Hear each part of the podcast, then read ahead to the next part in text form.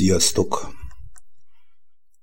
Az új világdiktatúra hajnaláról szeretnék beszélni, Isten kegyelméből, amiket a szívemre helyezett, és megpróbálom nektek minél egyszerűbben elmondani lélek által. Úgy kijelentve ezeket a dolgokat, hogy érthető legyen, amiről beszélhetek. Ezek nagyon erőteljes dolgok.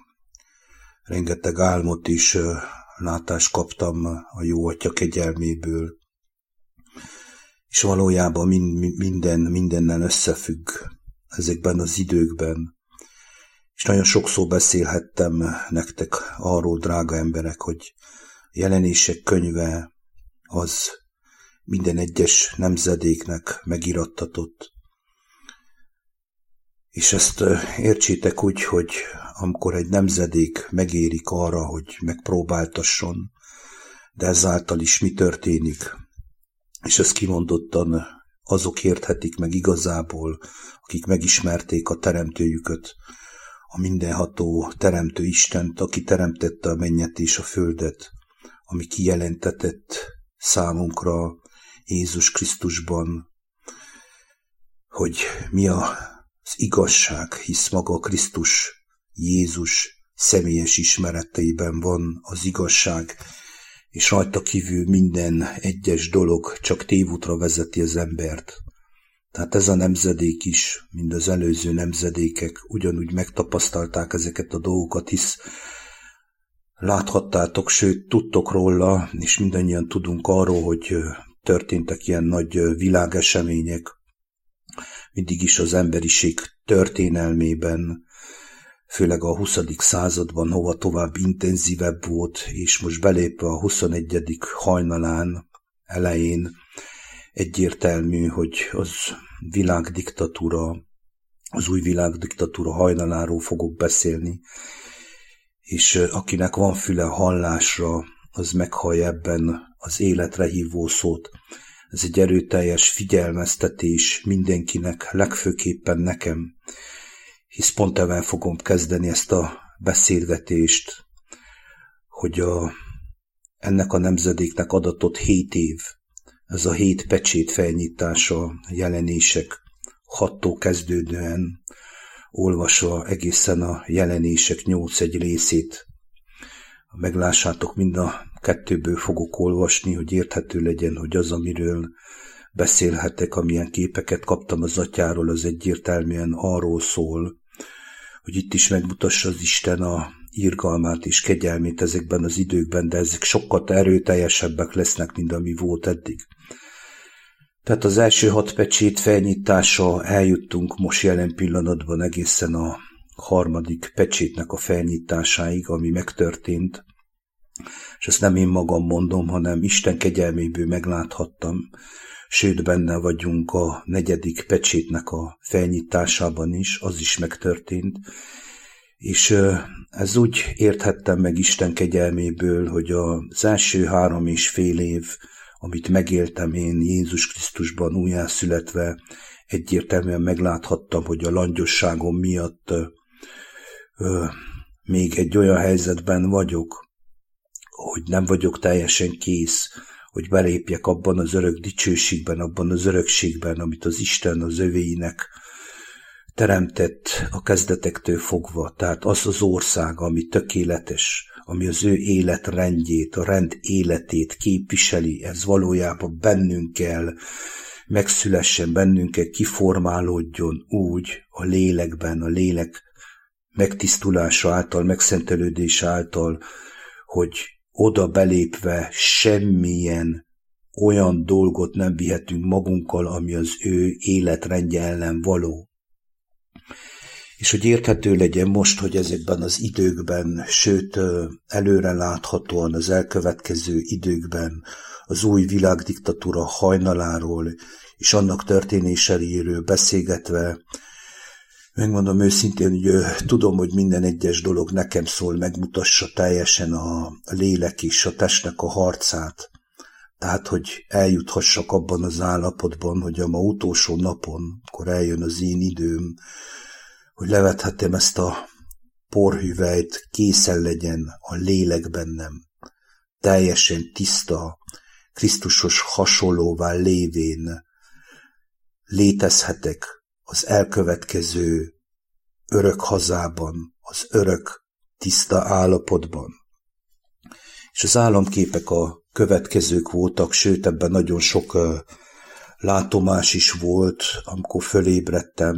Tehát az első rész egyértelműen, az első három és fél év, akik ismernek engem közelebbről, kedves utitársaim vagy környezetem egyértelműen megtapasztalhatták, sőt láthatták rajtam, hogy a langyosságom miatt, a megkötözöttségei miatt egyértelműen elbuktam ebben az időben nagyon sokszor, de egyértelműen láthatom Krisztus kegyelméből, hogy ő az, aki megtart engem, sőt tudhatom, és tudjuk mindannyian, hogy ez, amiről fogok beszélgetni, ezt embernek lehetetlen végigmenni úgy magába, emberi akaratból, emberi okoskodásból, emberi vallásoskodásból, emberi ö, ezotériából, ö, tudományból, mindenféle emberi gondolat, mindenféle emberi akarat, ez nem tudja az embert végigvinni ezen a keskeny úton, amit Jézus Krisztus által megismerhetünk, megtapasztalhatunk egyen-egyenként személyesen. És ehhez hozzáfűznék annyit, hogy mindenkinek más valójában a, az, úgy, úgy mondanám, hogy a, a, a, az útja, a, keske, a keskeny út egy, hisz egy keskeny út van, de maga az Istennek a vezetése, és az Istennek a kijelentései, és a tanításai, azok valójában mindenkinek személyre szabottak, mind ahogy nekem is attól függ, hogy ki mennyire volt benne a sátán mélységeiben. Tehát én nagyon mélyen benne voltam a sátán mélységeibe, tehát a keskeny úton való haladásom a sokkal a mélyebbről indult, sőt, mi nagyobb mélységeket láthattam meg Krisztus kegyelméből, úgy, ahogy megmutogassa nekem az utóbbi időben, mint egy olyan ember, aki mondjuk egyszerű életet él hegyekbe, és mondjuk egy birkapásztor, egy jupásztor, hát egyértelmű, hogy neki nem volt annyi megkötözöttsége, annyi ö, elmélete, mint nekem, akik belementem ezekben a mélységekben, ami által ugye történt egy csomó testi megkötözöttség a lélek kárára. Ez nagyon sok oldalú, hisz ebben a rendszerben, amiben mi kapaszkodunk és amiben felnőttünk, minél közelebb voltunk ehhez a rendszerhez, minél jobban benne voltunk a lenti infrastruktúrának a életében, annál jobban meg voltunk kötözve.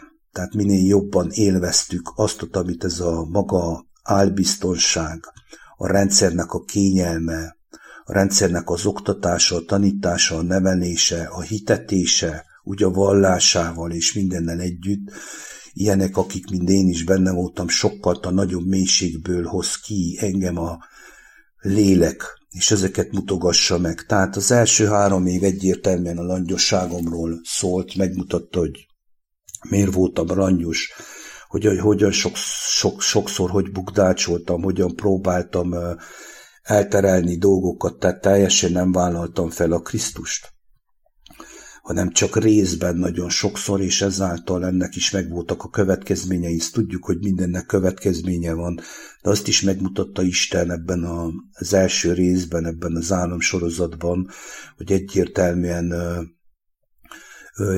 valójában beláthattam azt, hogy ezek a dolgok egyáltalán nem, hogy nem jóra nem vezetnek, hanem egyértelműen a lelkemnek a kárán és a lelkem teljes pusztulására vezethetnek. Szószoros értelemben ugye a testemmel együtt, tehát bele taszíthat engem az örök kárhozatban, és ez nem vicc. Valójában annyit szeretnék még hozzáfűzni ehhez a videóhoz, hogy nem azért mondom el ezeket a dolgokat, hogy valaki megjegyen vagy féljen, sőt ellenkezőleg hisz bárki, aki személyesen az élő Istenhez fordul, hogy Jézus Krisztus által újjászülessen, neki is egyértelműen kijelenti ezeket a dolgokat, lehet nem ilyen mélységekben, ahogy mondtam, de kijelenti teljesen az igazságot is maga, az egyedüli igazság az Jézus Krisztusban, Jézus Krisztus által ismerhető meg. És most jön a második három és fél év időszaka, inkább erről szeretnék beszélni, és azért mondtam, hogy a hét pecsét feltörés az hét év, és ennek a nemzedéknek nagyon erőteljes lesz ezek a pecsétekkel való szembesülés, a feltörés utáni szembesülés, hisz minél jobban eltávolodtunk az életnek a forrásától, az egyetlen egy igazságától, az Isten életrendjétől, annál erőteljesebb lesz a szembesülésünk, de ez mind értünk engedtetik meg, hogy ezáltal, aki elengedi a saját életét, aki nem akarja megmenteni a saját életét, és elengedi Jézus Krisztus ismeretéért, az mindenki megmenekül, tehát aki személyesen Krisztushoz fordul, a tökéletes fiúhoz, akiben kijelentetett a kegyelem és az igazság, mindenki megszabadul. És ezt is úgy szeretném mondani, hogy ne legyen olyan, hogy ez egy kötelező dolog, kedves emberek, nem. Ez egy nagy lehetőség, óriási lehetőség ezekben az időkben, sőt, ezekben az időkben még intenzíven megér, megélhetik és megismerhetik az emberek az élő Isten közelségét. Legyünk őszinték, hogy amikor szorult helyzetbe kerülünk, akkor jobban és mélyebben vágyhatunk arra, hogy kiszabaduljunk ebből az úgynevezett saját magunk által épített rabságból, hisz megláthassuk, hogy hova vezetett minket a hiába valóság világa, a hiába valóságban való létünk, a hiába valóságban való hitünk. És folytatom a államsorozatot, amit kaphattam, nagyon erőteljes, tanító és figyelmeztető álom, és hangsúlyozom, és bocsánatot kérek tényleg, de csak azért, hogyha ne talán ismételném magamat, hisz a lényeg az, hogy Isten kegyelméből lélek által átmenjen az, amit itt mondhatok. Azt láthattam, hogy egyik gyerekkori barátom valójában nyugatról csempészet át kínaiakat, tehát ázsiai népeket. Többféle nemzetiségű, de egyértelmű, hogy ázsiaiak voltak, semmilyen más népcsoporthoz nem tartozott, és ezek az ázsiaiak valójában úgy tudtak csak tovább menni keletre, a saját szülőföldjükre, úgy menekülhettek el, hogy iratokra voltak szükségük. Szószoros értelemben kellett egy engedély ahhoz, hogy elhagyhassák ezt a területet, ahol jelen pillanatban ebben az államképben lehettem, ami egyértelműen a nyugatot jelképezte. És ez a barátom csempészte át a ázsiaiakat, a kínaiakat, és én részese voltam ennek az egész történetnek úgy, hogy valójában azok a papírok, amikre szükségeik voltak nekük, az én nevemet hozzáadva, tehát bementünk egy ilyen jegyző, közjegyző szerű hölgyhöz, aki valójában aval foglalatoskodott, és ismert minket, hogy segítünk ezeknek az embereknek elhagyni ezt a területet, de úgy történhetett meg az az egész, hogy én a nevemet adtam ehhez az egészhez, és amikor törtött, töltöttek ki számukra a papírokat, egyértelműen az én nevemet írták be szószoros értelemben ezt, hogy Dobra Tibor. És meg is lepődtem, amikor azt a hölgy odaírta, és amikor ráírta egy papír ezt a nevet.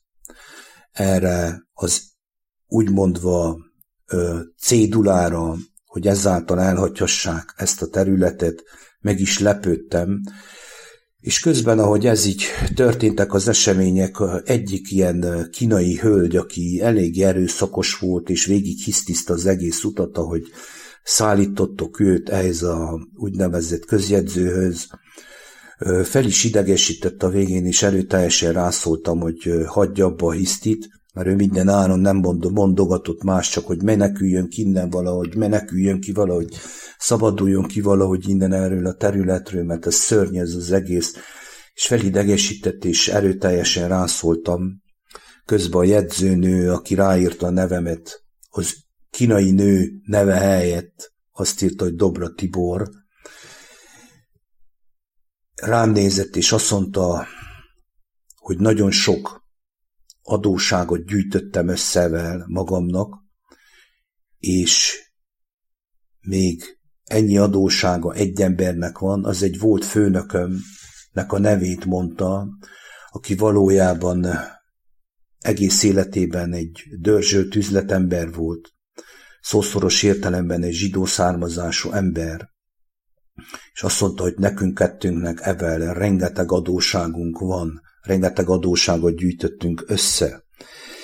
Megmondom nektek őszintén, hogy ez az államképet, amikor megkaptam, tehát egyértelműen megérthettem, hogy mi történik, és erről mondanék is nektek egy pár mondatot, tehát az történt, hogy ugye belementem egy olyan játszmába, ami általában megtörtént máskor is, hisz maga a kínai, kínai hölgy belátta, hogy ez a terület ez számára már nem követendő példa, hisz meg voltam győződve, hogy őket üldözik. Szószoros értelemben üldözték azon a területen, hogy azok a kínaiakat, akik nyugatra kimentek, tehát valamiért meg voltak vádolva, hibáztatták őket. És mindjárt megértitek, hogy ezt miért mondhatom, de én megmondom nektek őszintén, drága emberek, hogy én ezeket a álomképeket elmondom, de ezt csak Isten kegyelméből lehet megérteni és talán akkor fogják nagyon sokan megérteni, amikor ezek megtörténnek. Tehát ők gyűlöletessé váltak ezen a területen, én részese voltam az ő kimenekítésének, de mivel részt vettem ebben az egészben, és szószoros értelemben eljátszottam a humanista jó embert, tehát ezt az úgynevezett humanizmust, egyértelműen gyűjtöttem magamnak rengeteg adóságot. Tehát nagyon sokan láthattuk az utóbbi évszázadokban, hogy ez az úgynevezett humanista hozzáállás nem biztos, hogy szükséges ahhoz, hogy Isten munkájába beleszóljunk. Tehát én nem életről beszélgettem nekük és az igazságról, Jézus Krisztusról, hanem menekítettem ki őket. A másik embertársam, aki velem volt, a volt főnököm, az egyértelmű dörzsölt üzletember, tehát lehetett tudni, hogy ebből óriási hasznot húzott. Tehát mindig ez történik egy ilyen szorult helyzetben. Tehát úgy veszünk részt az úgynevezett ilyen mozgalmakban, ilyen humanista, emberi megoldásokban, hogy egyben a háttérben óriási pénzkeresési lehetőség van, és így nem csinálunk mást, kimondottan a Teremtő Isten ellen dolgozunk, de úgy, hogy nem az igazi megoldást mondjuk el azoknak az embereknek, akik ilyen szorult helyzetben vannak, nem az igazi megoldást nyújtsuk, hanem azt a fajta megoldást, amit ebben a világban megtanultunk mindannyian egyen-egyenként, akik belementünk a babyloni szellemiségben, lelkületben, tehát az úgynevezett kapitalista gondolkodásban, és ennek a humanista megoldásában. Ezt mutatta meg az Isten. És evel még gyűjtöttünk magunknak adóságot. Tehát nem eltöröltük az adóságunkat úgy, hogy Jézus Krisztus tanítása szerint cselekedjük, és mondjuk el azokat a dolgokat, amiket őtől személyesen tanulhattunk és megtapasztalhattunk, hanem mentünk a saját megoldásunk után, azok a megoldások után, amiket nagyon sokszor láthatunk, a vallásos kereszténység, az úgynevezett vereskeresztes megoldásokon keresztül, az alapítványokon keresztül, és egyáltalán nem mutassa meg az embernek a kivezető utat, a teljesen kivezető utat ebből az állapotból, hanem még jobban belevisszük őket sőt belesegítsük őket abban a pusztulásban, ami által mi is rengeteg adóságot gyűjthetünk ezáltal magunknak. Tehát ez egyáltalán nem az igazság útjáról szól, hanem ez egy hamis, hazug megoldás. Egy olyan megoldás, ami valójában emberek lelkeinek ezreit küldheti ugyanúgy a gyehenába, ugyanúgy a külső sötétségben, mert ezeket a megoldásokat közvetítsük feléjük. Ez volt az első álomkép. A következő az már egy látás volt, és egyértelműen megláthattam, hogy mi történik az új világdiktatúra hajnalán, tehát ugyanarra épít, mint a régi, hiszen nincs semmi új a nap alatt.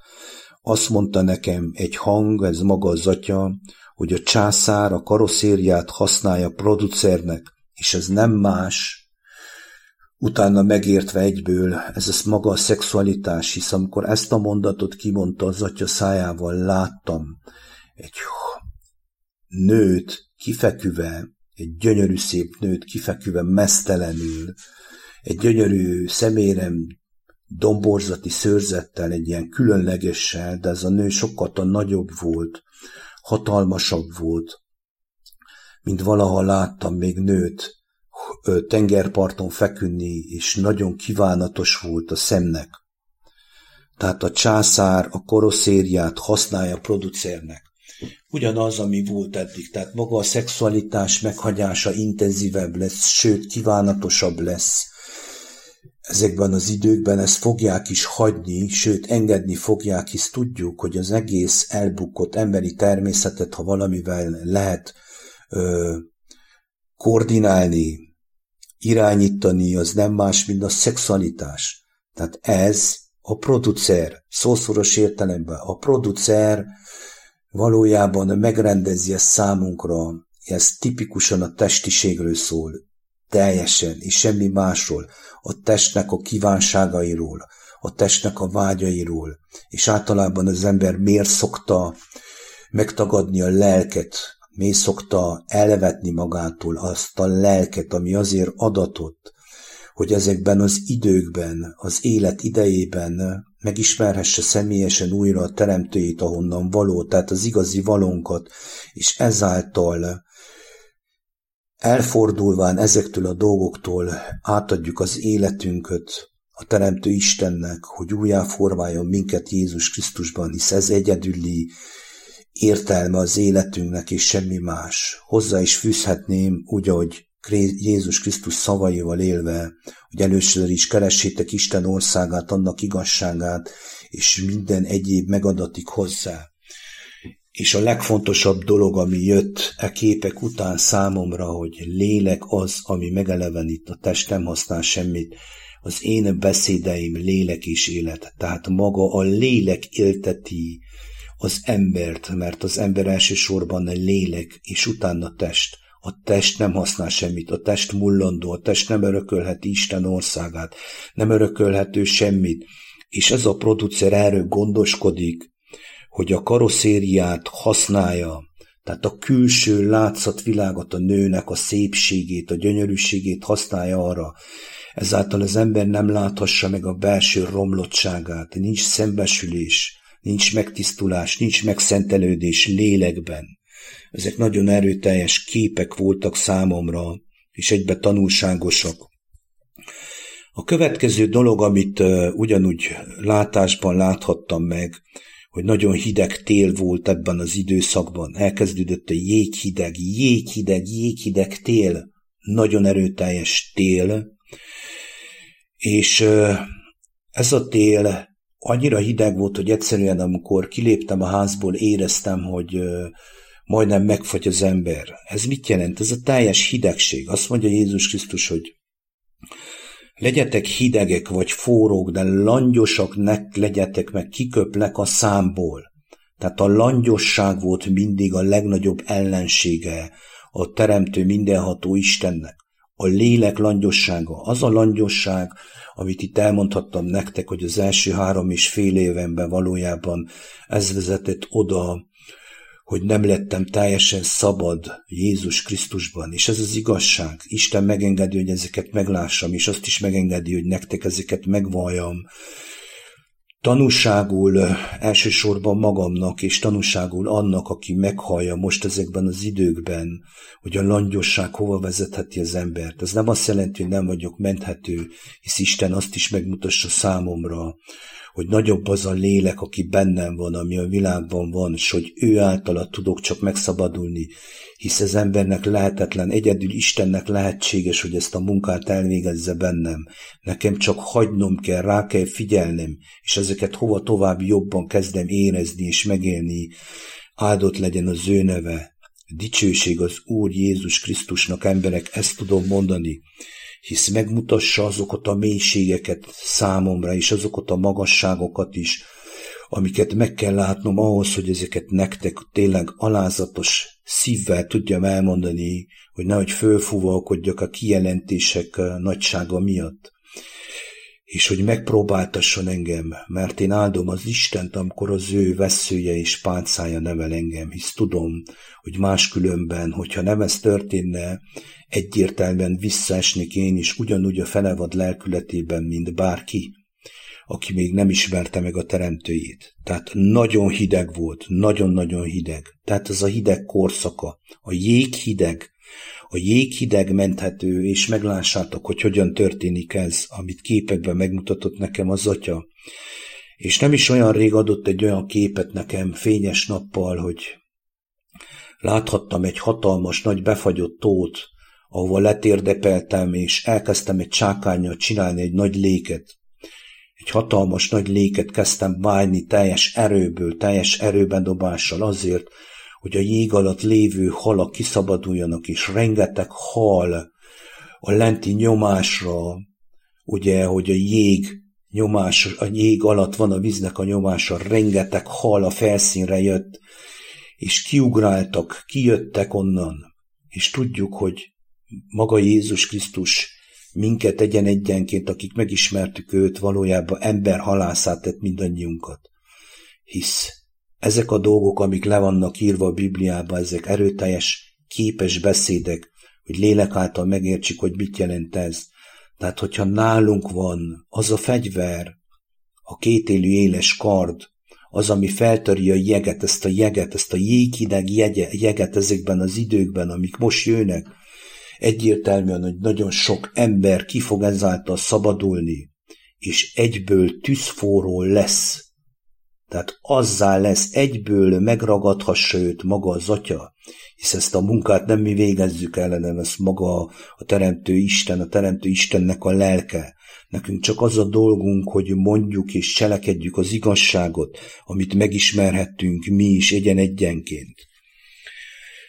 Tehát ez ilyen időszak lesz, teljes hideg időszaka, a langyosságnak vége lesz és meglássátok, hogy ezt miért mondhatom, hisz fel fogom olvasni nektek a jelenések hadtól, hadban, hogy azokat a dolgokat, amik oda le van írva, hát azok egy áldások, kedves emberek, áldás, áldott légy, te jelenések könyve, aki megmented az emberek millióinak lelkeit, amely kihozod az embereket abból a langyosságból, amiben én is benne voltam sokszor, és ami szörnyű mindentől, ami történhet az embernek a lelkében, az életében, a langyosság, és ez a kényelmes, úgynevezett babiloni lelkület, szellemiség, ez valójában az egész emberiségnek nagy részét benne tartotta a langyosságban, és Isten ezt nem akarja.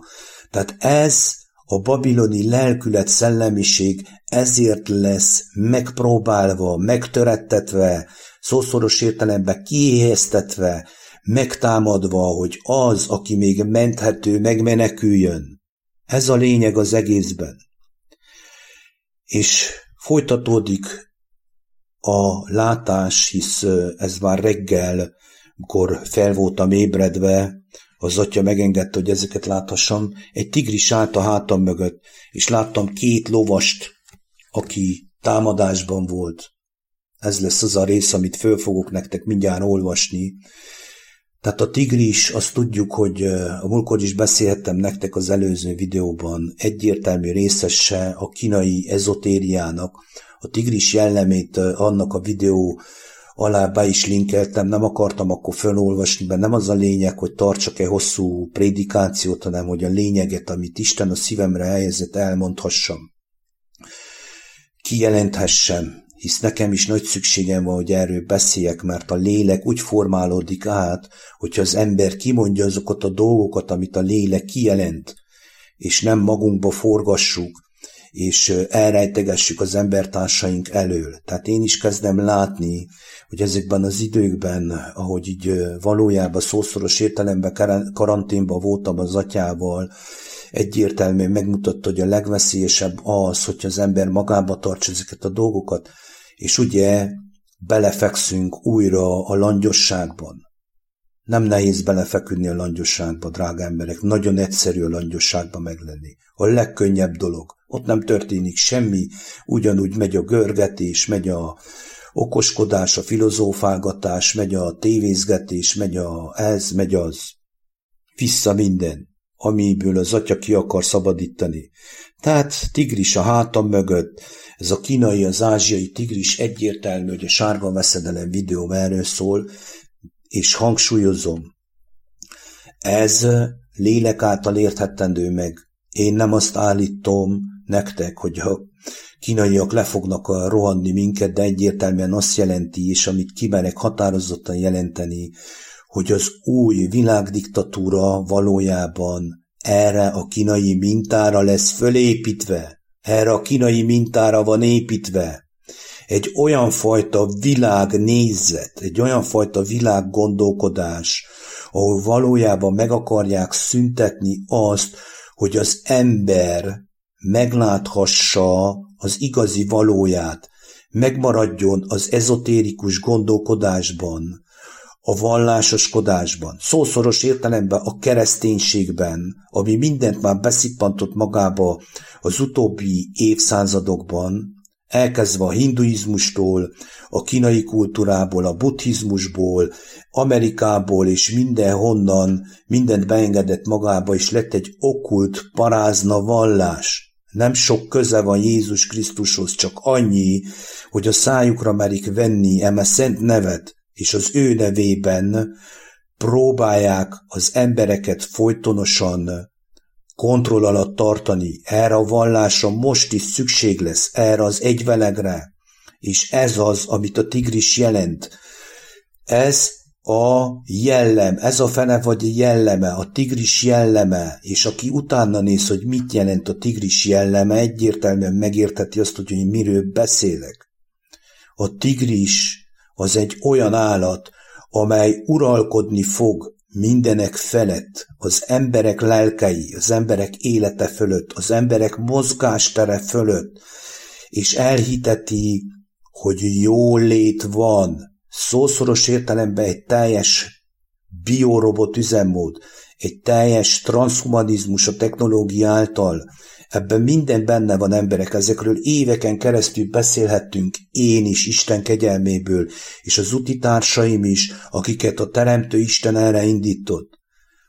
Tehát ez lenne a kínai minta, a kínai példa, a teljes társadalmi kontroll, a teljes egyénnek a digitalizálása, a kontrollja, ami már működik, amit már megszoktattak velünk, amit már beadagoltak, hisz rájöttek, hogy az a nagy szabadosság, amit megengedtek idáig, ami elterjedt a világban, valójában szószoros értelemben ellenük dolgozik a világ urai ellen, azok ellen, akikre valójában mi figyelünk, mi tettük minket, mi tettük őket oda, mi helyeztük magunkat oda magunk felé a Teremtő Isten helyet, és ezáltal megengedtetik, hogy a fenevad rendszere, a fenevad szellemisége, a lelkülete minden egyes jellemével uralkodjon rajtunk, mint a tigris. Aki nem barátja a tigrisnek, ellenségévé válik, és meglássátok a következő képeket.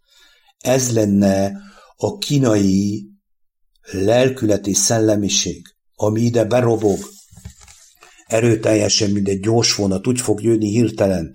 A pszichológiai hadműveletnek következtében nem fognak senkit megkérdezni, és ez meg van engedve azért, hogy megláthassuk azt, hogy valójában mi az, amiben hittünk. Ez valójában erőteljesen föl tudja rázni és ébreszteni az ember, de azt is megmutassák ezek a képek, hogy egyben ennek is nagyon sokan részesei lesznek, sőt belemennek olyan dolgokba, ami egyértelműen csak adóságot szül továbbra is. Gyűjtsük magunknak az adóságot a lelkünk kárára.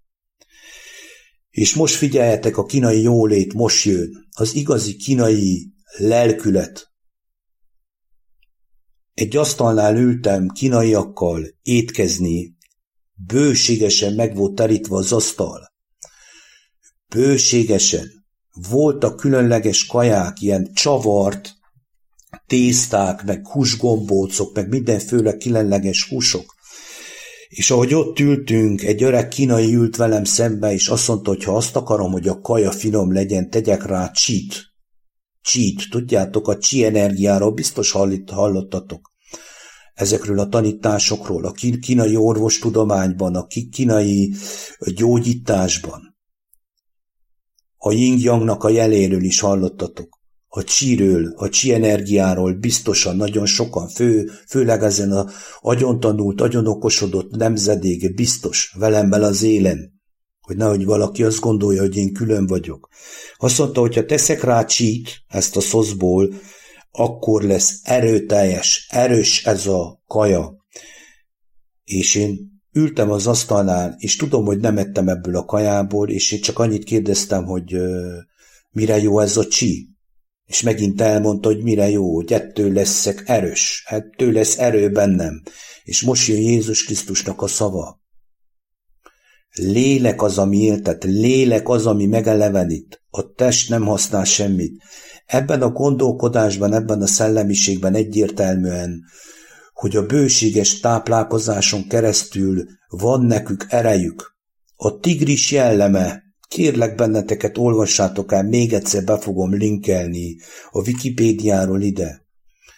Tehát megint ugye az ember a földhöz ragadságáról, a ragadozó rag, a jelleméről tesz tanúbizonyságot, hogy hogyan lett fenevaddá az ártatlan, tiszta lélek, amit az Isten teremtett elfordulva a tökéletességtől, elfordulva az Isten életrendjétől, és ebben van erőnk, hogy csí szoszt kell tegyünk a kajánkra az ahhoz elhitetve, hogy egészségesek és erősek leszünk, és a lelkünk meghalt. A lelkünk meghal. Nincs lélek, és amikor eljön az utolsó nap, a sok csí szósznak a fogyasztása után kiderül, hogy az a hamis erő, amit megettünk idáig, semmit sem ér, elpárolog, örökre, rabságba és fogságba kerül a saját maga elképzelt világa következményeképpen. A következő kép ezekben az időkben láthattam Istennek a gyermekeit, nagyon sokat, akik csikos rabruhába pontosan úgy, mint Auschwitz-Birkenauba, ben voltak a börtönben, testileg lefogyva összetörve, de a szemük csillogott. Megtisztultak teljesen, készek voltak elhagyni ezt a világot. Már nem féltek. Nem volt gyötrelmük a lélekben, a lélek szabad volt. A testük gyenge és beteg és szenvedett.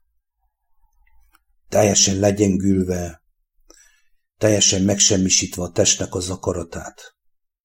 Ezekben a börtönökben, amit láthattam, ez egy olyan időszakot juttatott eszembe, amikor ezt az atya megmutatta, mint Richard Wurrannak a története, megkínozva Krisztusért, pontosan így élhettem meg, és még ez is azért történhetik meg, drága emberek, hogy ezáltal ebben az időben nagyon sokan a testüknek a erejébe bízva meglátvasztott, hogy egy test hogy törik meg, hogy tud megsemmisülni, a lélek megszabadul. Ezt tudom, hogy durva, de akit érdekel, nézze meg ezt a filmet, és értse meg a lényeget ebből a filmből, hogy megkínozva Krisztusért mit jelent, hogy a lélek hogyan lesz szabad, még ezekben a helyzetekben is hogyan danol, hogyan énekel, hogyan vigadozik, hogyan imádkozik, hogyan lesz szelid és alázatos szívű, mint Jézus Krisztus, az élő Istennek a tökéletes fia, a tökéletes kijelentése. És következő kép az megint erőteljes volt számomra, egy olyan helyzetben voltam, hogy egy vulkán kráternek a peremén lehettem, ami körben le volt padolva, szószoros értelemben ilyen deszkával, minden járó, lapok, járda volt csinálva a turisták számára, hogy gyönyörködjenek a kráternak a erejébe, a fényébe, hogy bugyogott az a fényes, tüzes lavina, a láva, massza, ahogy bugyogott föl, én ott takarítottam ebben a jéghideg télben, ebben a jéghideg télben egy hólapáttal a havat erről, a járdáról, középen a vulkánnak a kráterével, ahogy néztem én is. És ahogy gyűjtöttem össze a jeget, a havat, az volt a dolgom, hogy rádobáljak erre a vulkánra ezt a jeget, ezt a havas jeget azért, hogy hűtse, ne legyen olyan forró, hogy továbbra is tudjanak gyönyörködni benne a turisták, és rádobtam egy lapáttal, és akkor történt bennem valami. Egy olyan erőteljes indulat kapott el, egy szent indulat, amit nem is tudok nektek szavakba elmondani. A következő lapátjegát nem dobtam rá, hanem hangosan kijelentettem, hogy itt az ideje, hogy kitörjön a vulkán, tovább nem tartom vissza. Minden vágyam, minden akaratom, minden, ami bennem létezett, minden vágyam, minden kívánságom az volt, hogy kitörjön. Kitörjön ez a vulkán, robbanjon föl, szűnjön meg minden, mert meg kell szűnnie, és ezekkel ezzel a képpel meg is szűnt ez az egész jelenet. És olyan erőteljes volt, és Isten meg is óvott engemettől valamelyest, hogy megláthassam, hogy, hogy, hogy tudjak erről beszélni, és akinek van füle, meghallott ebbe a lényeget, és ezért fogok felolvasni nektek most valamit a jelenések könyvéből, hogy érthető legyen az, amiről beszélgettem és hogy miért mondtam nektek azt, hogy hét év adatot ennek a nemzedéknek. Hét év próbaidő, megpróbáltatás, és ez is azért, hogy Isten kegyelméből nagyon sokan megszabaduljanak. Ez a nagy nyomorúság kezdete, a nagy nyomorúság előtti időszak, de a nagy nyomorúság is elkerülhetetlen. Hisz mindenki van jelentve, és azért, hogy Isten nem fogja megengedni azt, hogy ami életképtelen, az behatoljon abban a rendben, amit ő teremtett. Hiába erőlködünk, hiába próbálkozunk, csak is saját magunk ellen védhetünk, Isten ellen nem tudunk tenni semmit, és ő itt is, bár keménynek hangzik az egész, egyfolytába hívogat mindenkit, egyfolytába szollogat mindenkit. Ezeket azért láthatom meg az ő kegyelméből, és kezdem megérteni, hogy a lelkem száma, a lelkem számára, bocsánat, az a lélek, amit megkaphattam újból Jézus Krisztus által, megélhessem ezeket a dolgokat. Tehát, hogy ne menjek bele ezekben a dolgokban, ne válasszam újra azokat a dolgokat, ami elpusztíthatsa bennem a gyermeket, megélhessem ezeket a dolgokat, már itt most, már felkészít. Ez is egy írtózatos nagy kegyelem, aki ezt megérti, hogy miért a lélekben történik egyszer minden, és ami a lélekben történik, és ami a lélekben letisztul, és a lélek megszentelődik, azt kívülő nem fogja megtapasztalni, mert megtörtént a belső harc, de akiben nem történik ez meg, nem megy végig ezen a folyamaton Isten kegyelméből, azoknál minden meg fog történni, amit most itt felolvasok. Minden, és ez is azért, hogy az, maga a sátán, maga a sátáni gondolkodás, az elbukkott emberi gondolkodás természetével együtt, a fenevad, a tigris, a fenevad lelkülete, a Babilon és minden leomoljon az emberben egyszer bennünk, hisz ezek mind bennünk vannak, de akiben nem omlik le, egyértelműen meg fogja látni valóságosan a szemeivel. És még egyszer hangsúlyozom, a jelenések könyvét nem én írtam, hanem ez Jánosnak egy intenzív látomás, maga a teremtő, mindenható Isten, megengedte neki, hogy ezeket meglássa. Én nem mondok semmi újat, csak újra elmondhatom ugyanazt, ami ő általa én is megláthattam. Isten kegyelméből. És elkezdem felolvasni nektek, hogy egyértelmű legyen az egész. Tehát a jelenések hat megtörtént a covidizmus idejében, megtörtént az első két pecsét feltörés, az első, ez bocsánat, az első négy pecsét feltörése, de az első kettőn már átmentünk, ez a covidizmus ideje volt. És most már a harmadikban benne vagyunk, sőt a negyedikben. És a harmadiktól fogom olvasni, de akit érdekel, személyesen olvass el. Innentől fogom olvasni azért, hogy egyértelmű legyen az, hogy miről beszélek. És utána felolvasok a jelenések nyolcból. Tehát és mikor felnyitotta a harmadik pecsétet, hallám, hogy a harmadik lelkes állat mondá, jöjj és láss, látám ezért is ime, egy fekete ló, annak, aki azon üle, egy mérleg vala kezében, és hallék négy lelkes állat közül szózatot, amely ezt mondja vala, a búzának mérci egy dénár, és az árpának három mérci egy dénár, a bort és az olajat ne bánst.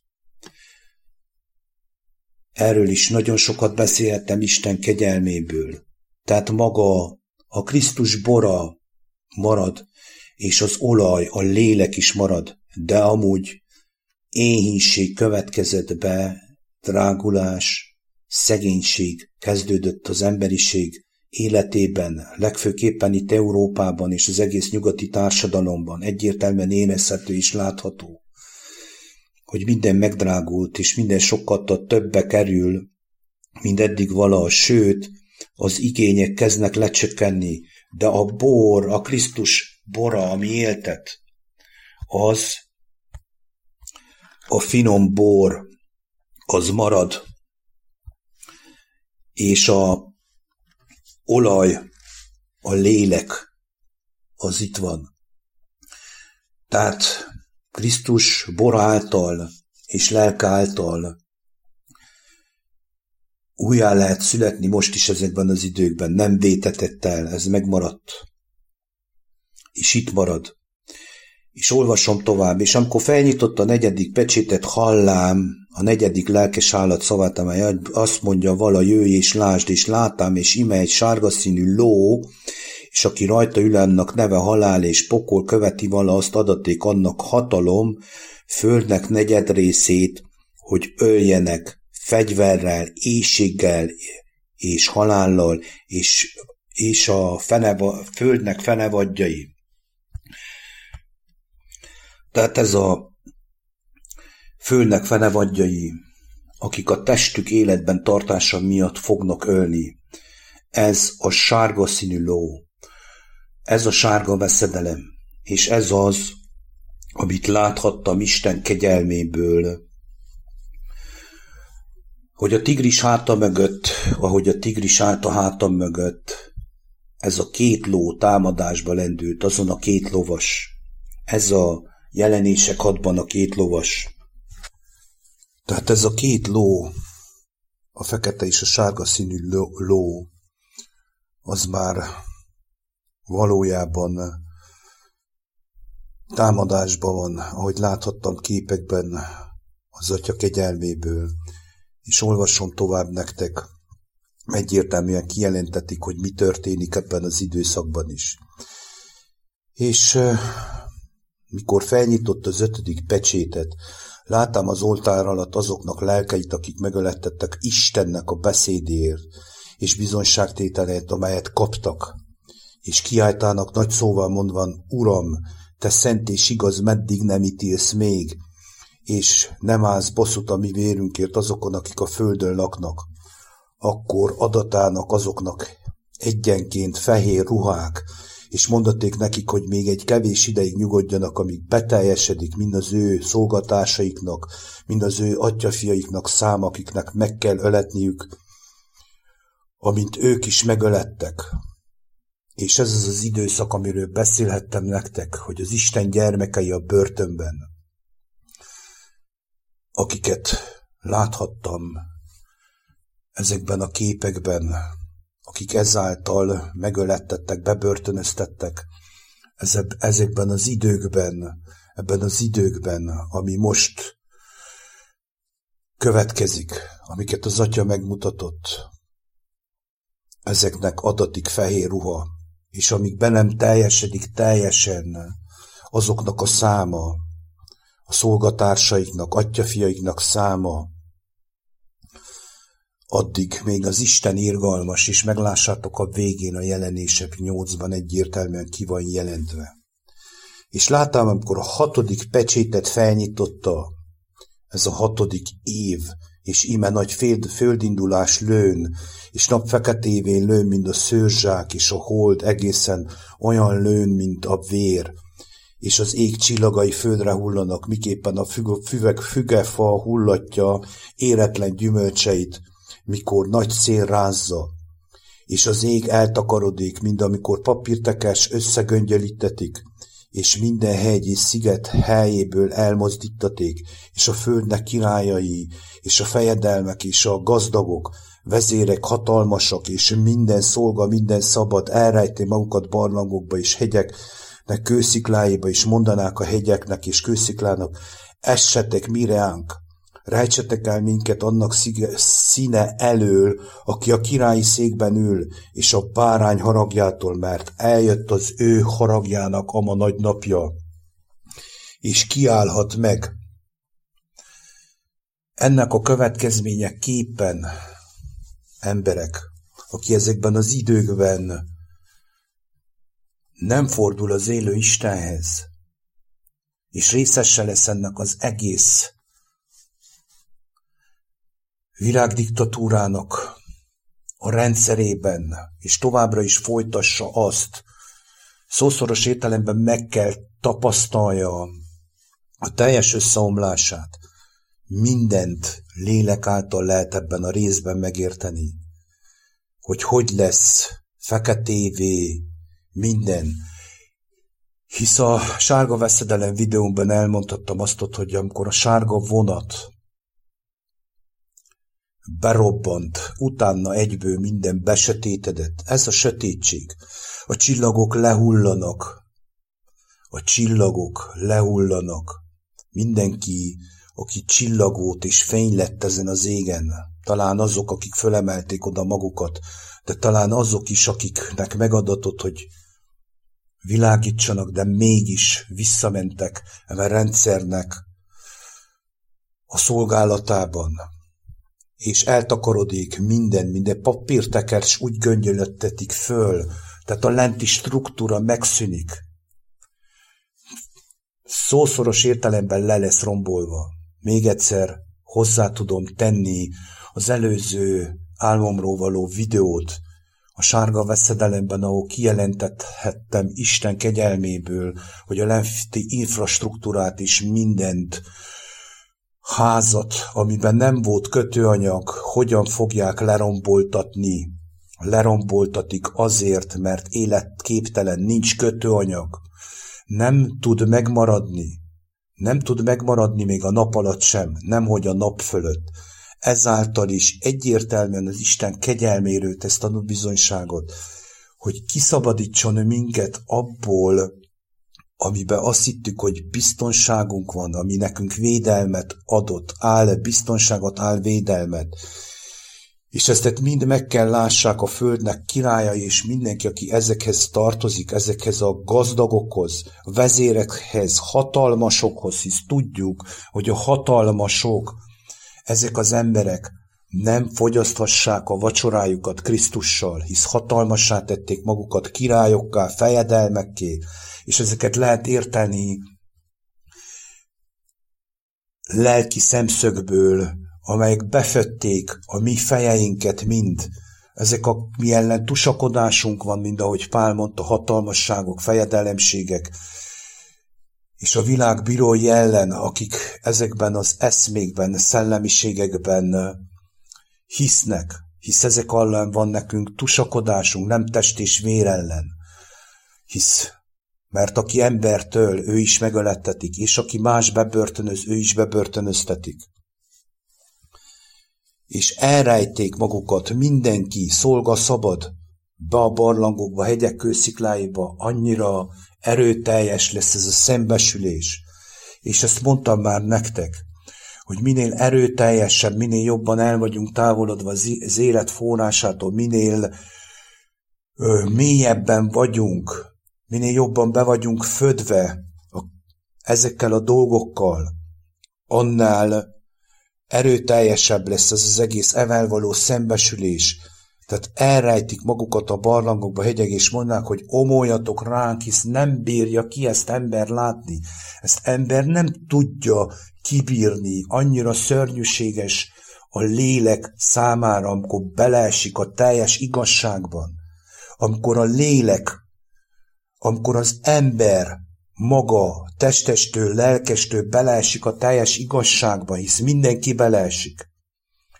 Az is, aki ismeri, és az is, aki nem ismeri, mert az igazság akkor is lesz, ha mi mind fejreállunk, és építünk itt magunknak bármit.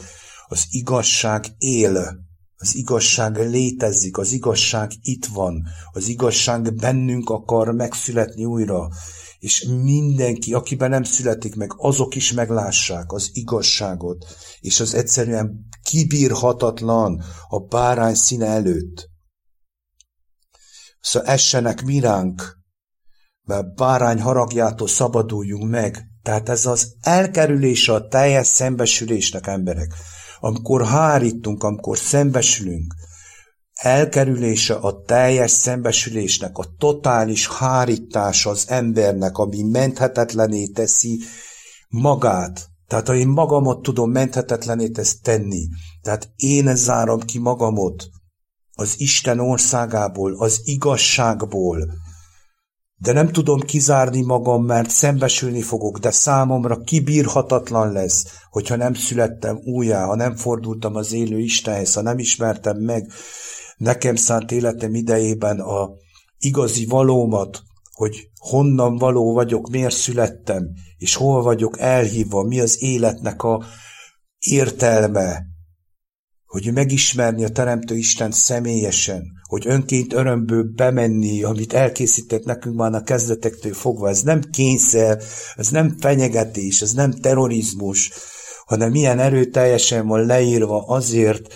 a megkeményedett szívű embereknek, a betokosodott, megkövesedett emberiségnek, nekem és mindenkinek, akinek ez szól, mert eljött a báránynak haragja, a nagy napja, és kiállhat meg, hogyha nem szent tisztulta, nem szembesültem. Nem tisztultam meg, nem szentelődött meg bennem a lélek az Atya Isten dicsőségére, a teljes szabadulásra, hogyan tudnék megállni a bárány előtt? Lehetetlen. És nem a bárányjal van baj, mert a bárány az maga az áldozat, a tökéletes áldozat, aki életét adta azért, hogy nekünk életünk legyen, de úgy, hogy őt befogadjuk, mert ha nem fogadjuk be, a báránynak a haragja szembesíteni fog minket. Nem fogadtuk be Krisztus, nem ismertük meg őt életellenesen éltünk. Nem is tudom már, hogy hogy mondjam, és most föl fogom olvasni a jelenések nyolc azt a részét, amit megérthettem, ami egyértelműen arról az államképről szól, látásról helyesbittek, amikor megláthattam, hogy tovább nem dobom rá a jeget, a havot, a vulkánnak a kráterára, hogy igenis törjön ki már végre, szűnjön meg az egész, hisz nem lehet így élni, nem lehet ebben a jég hidegségben sem megmaradni, de egyben tüzzé formálhat mindent, fölrobbanthat, fölégethet mindent, az az igazság, ami volt a kezdetektől fogva, ami létezik, ami eltörülhetetlen, ami adatot azoknak, akik ezt meghallják és megélik, hogy újra szabadokká váljanak. És ez a hetedik pecsét, ez az utolsó pecsét, a hetedik nap, a hetes szám, az Krisztusnak a száma, az örök szombat. Azt mondta Jézus Krisztus, imádkozzatok, hogy a futásotok ne télen és szombaton legyen. A szombat a hetedik nap. Készen van minden, csak be kell lépni.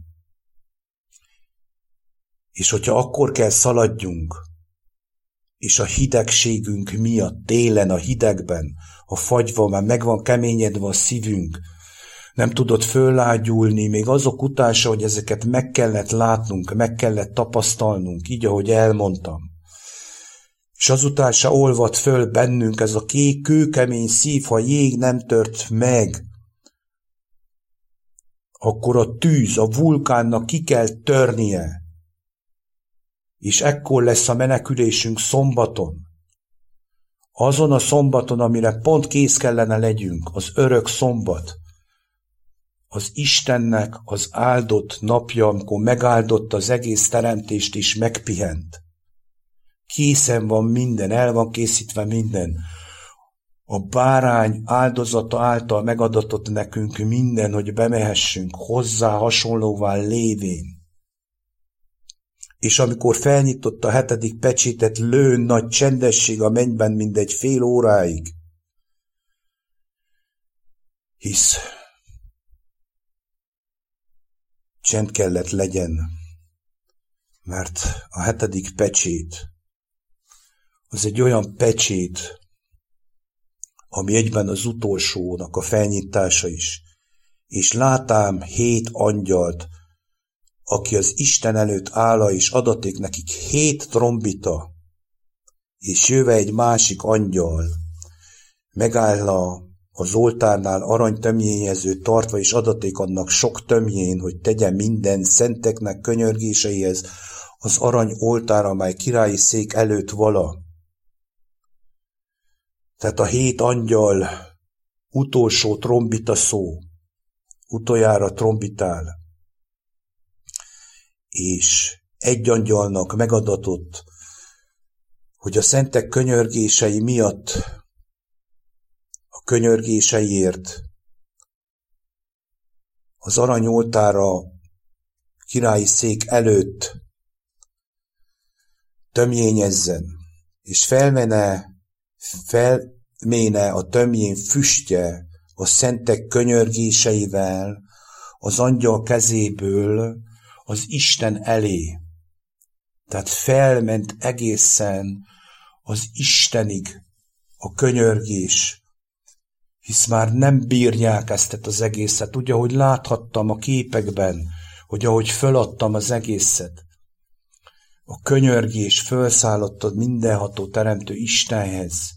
Ez a füst, a kiáltás, az utolsó kiáltás, azt mondja az Isten, hogyha hozzám kiáltasz, meghallom, meghallgatlak téged, és megszabadítlak téged. Tehát a jég hidegségből is még ki lehet szabadulni így, ahogy most halljátok, hogy mondom, de nem tudom tökéletesen elmondani. Most úgy mondom, ahogy a lélek adja, és amennyi adatot nekem, hogy kimondhatom. Aztán veve az agy alatt tömjénezőt, és megtölti azt az oltárnak tüzével, és leveti a földre, és lőnek mennydörgések, szózatok, villámlások és földindulások. Ezek a történések mind teljesen kibillentik azokat, akik könyörögnek az ezekben az időkben, az utolsó időkben a mindenható Istenhez. Hisz mennydörgések lesznek, hatalmas szózatok, mindenki fogja hallani az igazságot, villámlások és földindulások, minden kimozdul abból, amit megszoktunk, amit hittünk, amit láttunk, az álbiztonságunkkal, a rendszerünkkel, az infrastruktúránkkal, ez életképtelen az Isten szemében, kimozdítatik minden, ez kijelentetik, hogy ez nem maradhat így, és a könyörgések által azoknak, akiknek a szíve kezd fölolvadni, akik belássák ezekben az időkben, hogy ennek semmi értelme, ennek a hiába valóságnak is föladják, megmenekülnek. Ez lett volna a lényeg, amit ebben az egészben el szerettem volna mondani. Szerintem soha nem csináltam ilyen hosszú videót, De dicsőség legyen az Úr Jézus Krisztusnak és az Atyának, hogy ezt elmondhattam. És így a végére elmondom nektek, hogy ez elsősorban nekem szól, hisz az Atya megengedi, hogy ezeket megtapasztalhassam, megláthassam, de azt is tudhatom, hogy ez bennem a lélekben megtörténik, és ezáltal ezekben az időkben egészen másképp tudok szólni és cselekedni, hisz az lélek az, amely elvégzi bennem a munkát. Valójában nekem nem is kell erőlködnöm olyan értelemben, ahogy mi emberek megszoktuk. Hisz azt mondja Krisztus, hogy a legkisebb dolgot sem tudjátok megtenni, akkor mit aggodalmaskodtok, mit akartok? De hogyha én a legkisebb dolgot se tudom megtenni a lélek nélkül, a szent lélek nélkül, ami adatot nekünk, akkor mit akarok én? Csak azt kell megtennem, amit az Isten a szívemre helyez, azt kell megcselekednem, amit a szívemre helyez az Atya, indítatva az ő lelk által, hogy ezekben az időkben beteljesedjen minden, amit erről beszélhettem, és a végére egyetlen egy mondat jött, hogy áldott légy, te jelenések könyve, és azt kívánom nektek, drága emberek, hogy ezt értsétek meg, halljátok meg, hogy mit mond a lélek a gyülekezeteknek, a gyülekezetek, az emberi csoportosulások, hogy egy, egyen-egyenként a Teremtő Istenhez forduljatok személyesen, hogy megláthassátok azt a csodálatos dolgot, amit mi is megtapasztalhatunk az utitársaimmal együtt, akik Istenhez fordultak, és akik nap mint nap tanúságot tesznek a beszédeikkel, a cselekedeteikkel arról, hogy Isten él, Isten itt van, és mindenkit hívogat egyen-egyenként. Az első lépést, ha megteszed, az Isten megtesz ezret. Sziasztok!